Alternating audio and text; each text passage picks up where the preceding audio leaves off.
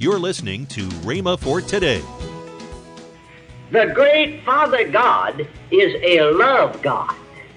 And if you walk in love, you walk in His realm. Praise the Lord.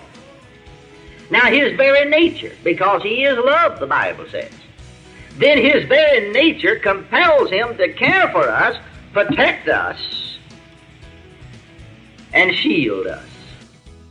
Welcome to Rhema for Today. Kenneth E. Hagin continues his teaching on the Father's care. Find out more next on Rhema for Today Radio. Also, later in today's program, I'll tell you about this month's special radio offer. Right now, let's join Kenneth E. Hagin for today's message. Then again, listen to the Master, the Lord Jesus, again in this same chapter. Skip down to the 26th verse of this same 6th chapter of Matthew, and listen again to the Master. Behold the fowls of the air, for they sow not, neither do they reap, nor gather into barns. Yet your heavenly Father feedeth them. Are ye not much better than they? Well, they never grasped it. I mean, the Israel to whom he was speaking never grasped it. They didn't understand what he was talking about. That was utterly new. And I'll tell you the truth about it. It's new to most of our church members today. Most of us have been taught to fear and to shrink from a God of justice. And we've never seen the love side of God as we ought to have seen it, and that's what Jesus came to bring to us. For God so loved the world. Everybody knows John 3:16, don't they? For God so loved the world. But do you know John 3:17? He sent not His Son in the world to condemn the world, but that the world through Him might be saved. Thank God He did love us, didn't He? And He does. All right, let's go on here in this 6th chapter of Matthew. To me, it's most beautiful. The 30th through the 33rd verse. Wherefore, if God so clothe the grass of the field, which today is and tomorrow is cast into the oven, shall He not much more clothe you, O ye of little faith? Therefore take no thought, saying, what shall we eat, or what shall we drink, or wherewithal shall we be clothed? For after all these things do the Gentiles seek.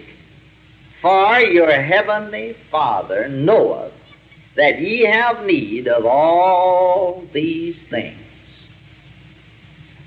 But seek ye first the kingdom of God and His righteousness, and all these things shall be added unto you. Thank God He didn't say they'll be taken away from you. He said they'll be added unto you. Now that proves that the Father cares for His own.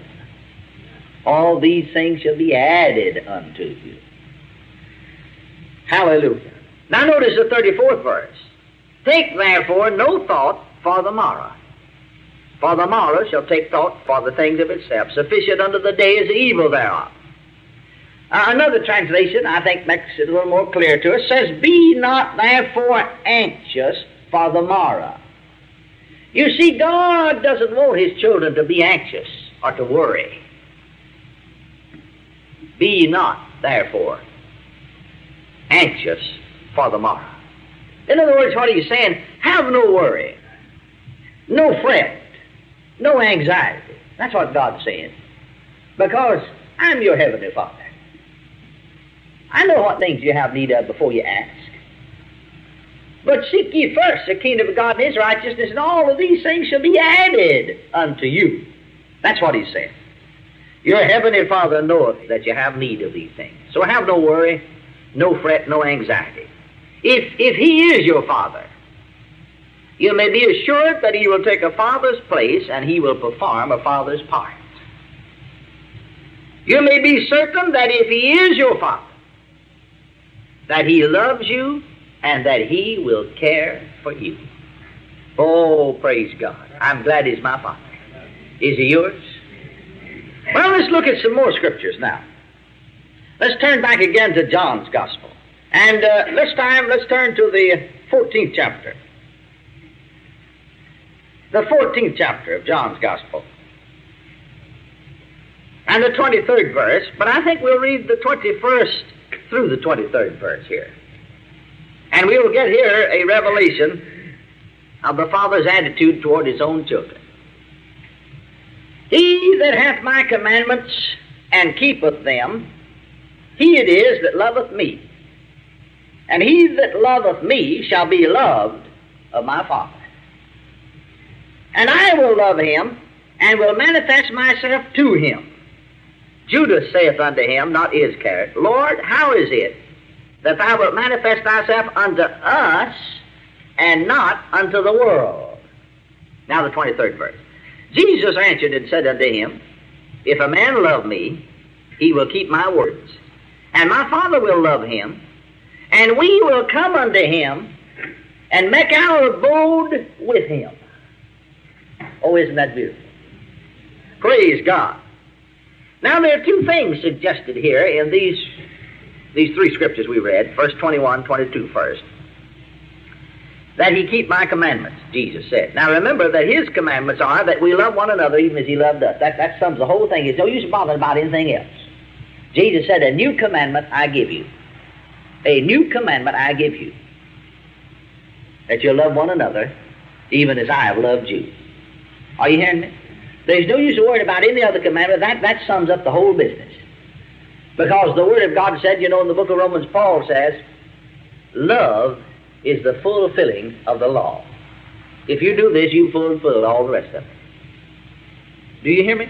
Yes. Amen. And so that you love one another.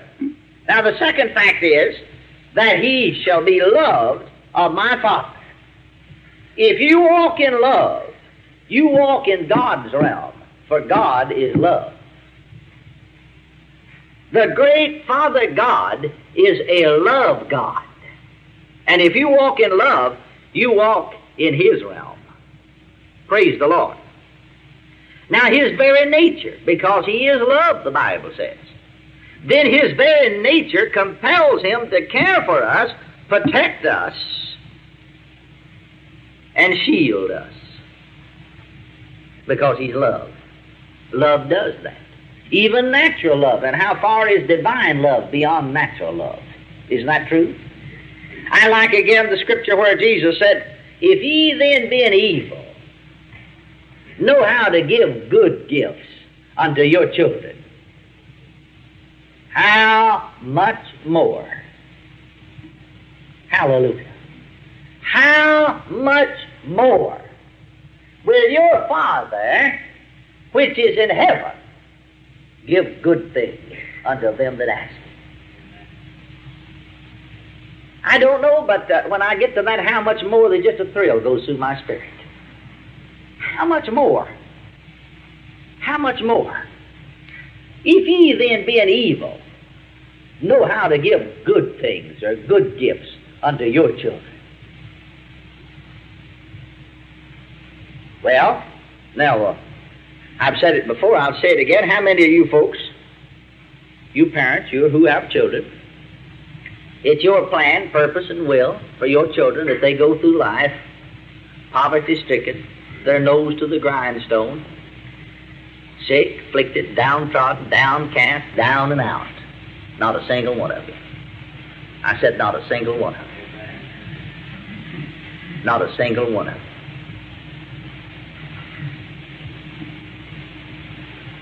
Parents will sacrifice because they love their children. Many of them will work their finger to the bone almost and will sacrifice to help their children gain a better education so they can have things easier and better in life than they had. They want to shield them because they love them from some of the bumps and the knocks and the hard times that they had. Isn't that right? Now, just natural folks are that way. Are you hearing me? That's what he said, if he then be an evil or natural. You don't have to be a Christian to be that way. The majority, you find some exceptions all over, but the majority of even natural people are that way. Isn't that true? I know, for instance, my youngest brother said, you see, our home was broken. Actually, my youngest brother never remembers his daddy because he left when he was about 6 months old. I don't guess he ever saw him a time or two in his lifetime. My brother, youngest brother, is about 5.5 years younger than I. And so he never knew anything. I hardly know, because he wasn't there too much of the time. I can only remember 3 or 4 things that happened in connection with my daddy. I was about 6 years old when he left. My youngest brother, 6 months old. Because he'd go and you wouldn't see him for a long time. I mean, of course, I wasn't old enough to know a lot of it, but I know that I can only remember a few things that ever happened in connection with him. And so it almost seems like I never had a daddy. But my youngest brother had no recollections at all, because naturally he was only 6 months old when he left. And I guess he was up 10 or 12 years old before the first time they ever saw him. And probably never saw him, but just you know, saw him at a distance or something, 2 or 3 times in life. But anyway, my youngest brother had it quite rough. I tried to help them, and I began my ministry, but it was depression days, you'll have to remember, and you just didn't get much money, you know, preaching. And we had something to eat, all right. I furnished the groceries even after I started preaching. And we had a place to live, an apartment house, actually 3 apartments, and we lived in one and rented 2 out. But the income was very low. And what you got income on those apartments, because we rented them, or Mama rented them, with the you know, you furnished the bill. So time you paid the gas bill and the light bill and the taxes and the insurance, that's just about all it did. Welcome to Rhema for Today with Kenneth and Lynette Hagin. You can find more great materials by Kenneth E. Hagin, Pastor Hagin, and the rest of the Hagin family by visiting our online bookstore. Right now, I'd like to tell you about this month's special radio offer, the Kenneth E. Hagin Legacy Bible. It's bound in beautiful black genuine leather, contains a collection of 26 lessons on faith and the harmony of the 4 Gospels. But wait, that's not where this offer stops. If you buy the Bible for $129.95, Kenneth and Lynette will give you the 3 CD series from Kenneth Hagin, Keys to the Greater Glory, Kenneth E. Hagin's single CD, The Reality of Heaven and Hell, and finally, Kenneth E. Hagin's DVD entitled Bring Back the King. These 3 resources are retailed at $42.95, but are free with the purchase of this Bible. Call toll-free 1-888-FAITH-99. Again, call toll-free 1-888-FAITH-99. You can also order online at rhema.org. That's rhema.org, rhema.org. Or if you prefer to write to Kenneth Hagin Ministries, our address is P.O. Box 50126, Tulsa, Oklahoma, 74150. We always love to hear from our listeners, so write in or email us today and become a part of Rhema for Today. Right now, let's join Kenneth and Lynette Hagin. About partnering with us. Yes. We have so many great partners out there, and I want to tell you, you help us. Without you, we couldn't make it. Now, somebody said, well, what is that word partner? Well, that's somebody that prays for us regularly, and somebody that sends in at least once a month, whatever they can, an offering to help us to keep this telecast and help us keep Rhema going. And so that's what a Word Partner Club is. And if you would like to be a Word Partner Club member with us, well, you can go to rhema.org/WPC, and all the information's there and how to become a partner. And we really thank you. Tomorrow, more from Kenneth E. Hagin on the Father's Care. If you'd like, you can visit our online bookstore at rhema.org. Thanks for listening to Rhema for Today with Kenneth and Lynette Hagin.